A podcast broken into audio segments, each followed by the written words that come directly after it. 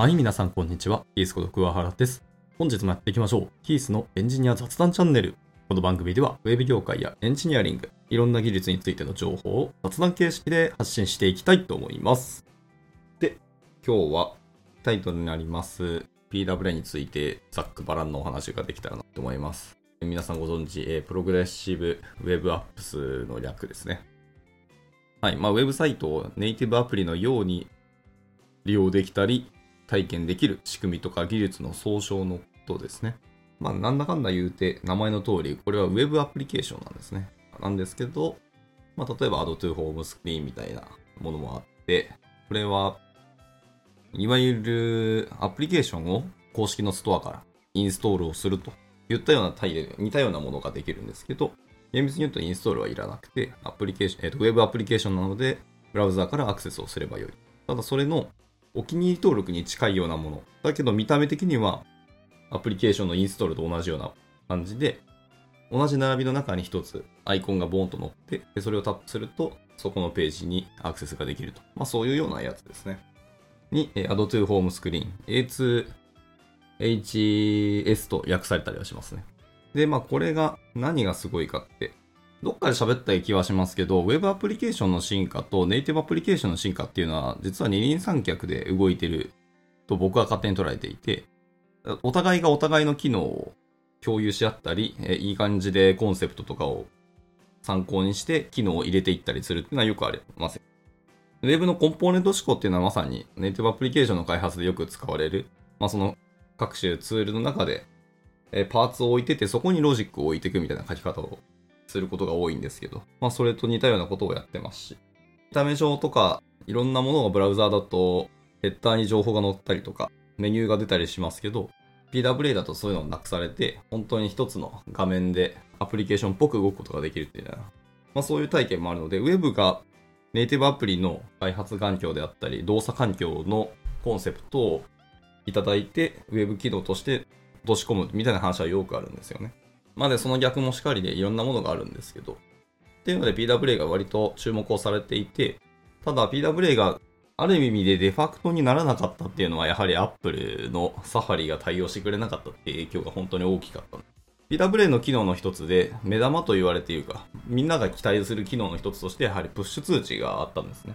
プッシュ通知は基本ネイティブアプリケーションしか昔はできなくて、スマートフォンとかの端末の API を叩けるのは、やはり専門の言語とか、ネイティブアプリ開発用の言語じゃないと、本体の API 叩くことができなかった。ウェブアプリケーションでは結局、ウェブ、ブラウザーの域を超えないので、ブラウザーが叩ける API しかなかった。プッシュ通知が PWA を使うことで一応できるっていうような、理論上はできたし、実際に Android の方では全然できてたんですよね。ただ、iOS の方、の、Apple っていうか、サファリが対応しなかったので、そこはできなくて、なかなか、実際のお仕事としても、PWA がデファクトまではいかなかったのはそういう背景があるんだろうな。ただ一方で、16.4ですね、サファリが。16.4からプッシュ通知も使えるようになったよというので、まあ一部実装されて完全に僕らの期待するとこまで行ってなかった気がしますね。僕も軽く触ってみて、一応通知が受け取れて、ポップアップで出るみたいなところまで確認したんですけど、なんだっけか、何か機能足らなかった気がしてて、あれなんですけど、少なくともまあプッシュ通知を受け取ることができたっていうので、これは結構革新的だったし、ついにあのアップルがちゃんとウェブとブラウザーと向き合ったのかっていう、僕は感触があってすごく嬉しかったですね。嬉しかったんですけど、最近のニュースで、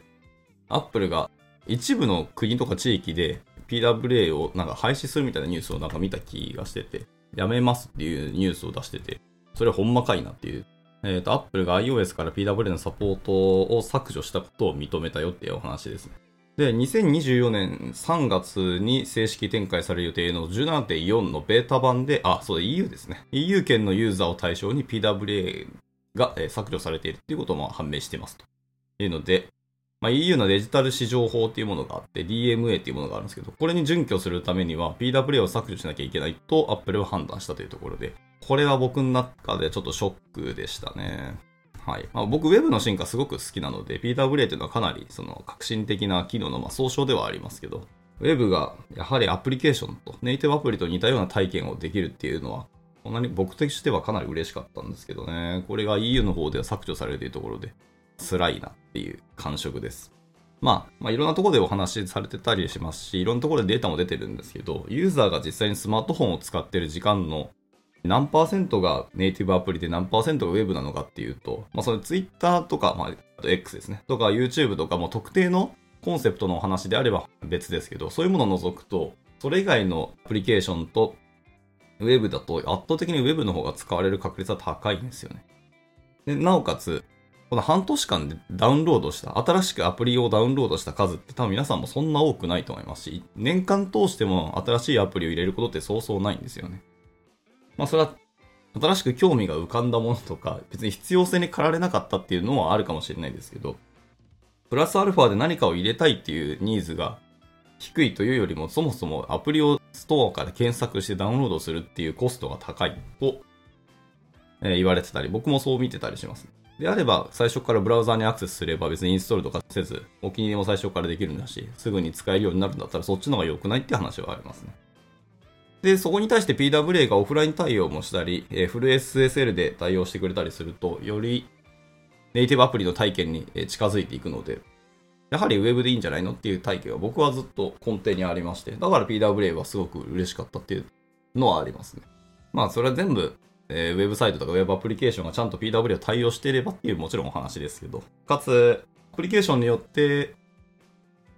オフラインで何を提供するかとか、オフラインで提供できるものがそんなにないよっていうんだったらそれは辛いかもしれないですけど、まあそういうアプリケーションは多分、ひたすらネットワーク通信を走らせまくってるんで、ギが食いそうな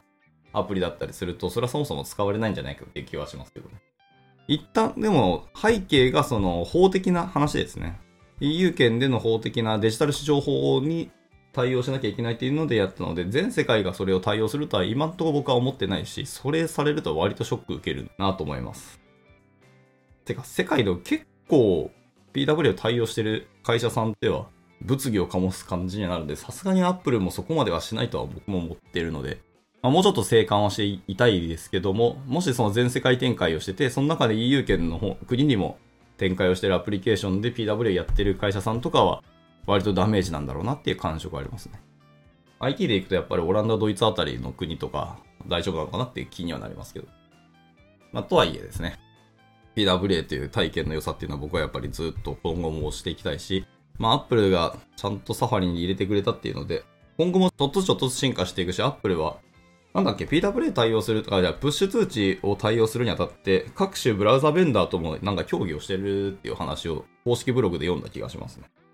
っていうので、ちゃんと足並みを揃えるっていう意思が別にアップルにないわけではない。ただまあ独自戦略やりたいし、自分たちのユーザーっていうのはやっぱり確保したいっていう意図がアップルにははっきりしているので、まあそれはそれとしてですけども、とても良いなと思いますね。あとは iPhone Chrome がちゃんと Chrome になってくれるの、あとは時間の問題ですけど期待してますね。この前にもその辺のニュースが確か出てた気がしますの。はい。というところで PWA の今後の進化ですけど、まああくまで PWA だけでも Google が提唱した機能群とか理論の総称でしかないので、今後の Web の進化でやはり PWA なくても良くないかっていう流れが来る可能性もゼロではもちろんないと思ってますし、今のところの方向性としてはネイティブアプリに近づくというか、体験としてネイティブアプリっぽいようなものを Web でやるっていうところが変わらないコンセプトにはあるので、まあ、そこからまた革新的な新しいものが Google から出るっていう可能性は絶対あると思うので、なった時に PWA をやっぱりやめるっていうのはでかいかもしれないですけど、やはりブラウザーっていうところが大きいですよね。いわゆる OS の縛りがほぼほぼないし、制約がないっていうところで、同じような体験で同じようにアクセスして使うことができるという、そのユーザーのことを考えると BWA を超えるコンセプトってなかなか生みづらい感触は僕はあるんでね。結局 Web アプリケーションなんでストアに出さなくていいですよね。作る開発者側として。審査を通してリリースしてみたいなところをしなくて良い。なんて結局 Web なんで一部機能を削ってしまってちょっと微調整したら LP も簡単に作れるじゃないですか。なので、Web とやっぱり PWA ってもともと Web なので連携はしやすい。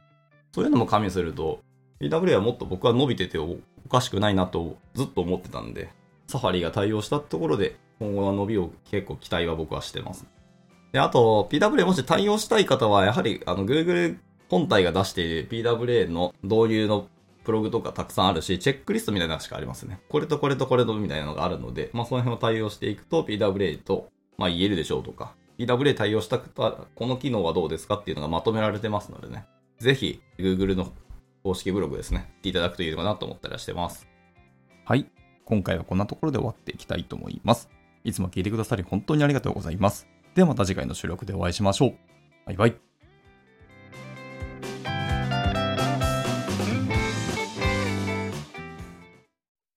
And now, a short commercial break. 現在、エンジニアの採用にお困りではありませんか？候補者とのマッチ率を高めたい、辞退率を下げたいという課題がある場合、ポッドキャストの活用がおすすめです。音声だからこそ伝えられる深い情報で、候補者の興味関心を高めることができます。株式会社ピトパでは、企業の採用広報に役立つ、ポッドキャスト作りをサポートしています。気になる方は、カタカナでピトパと検索し、X またはホームページのお問い合わせより、ぜひご連絡ください。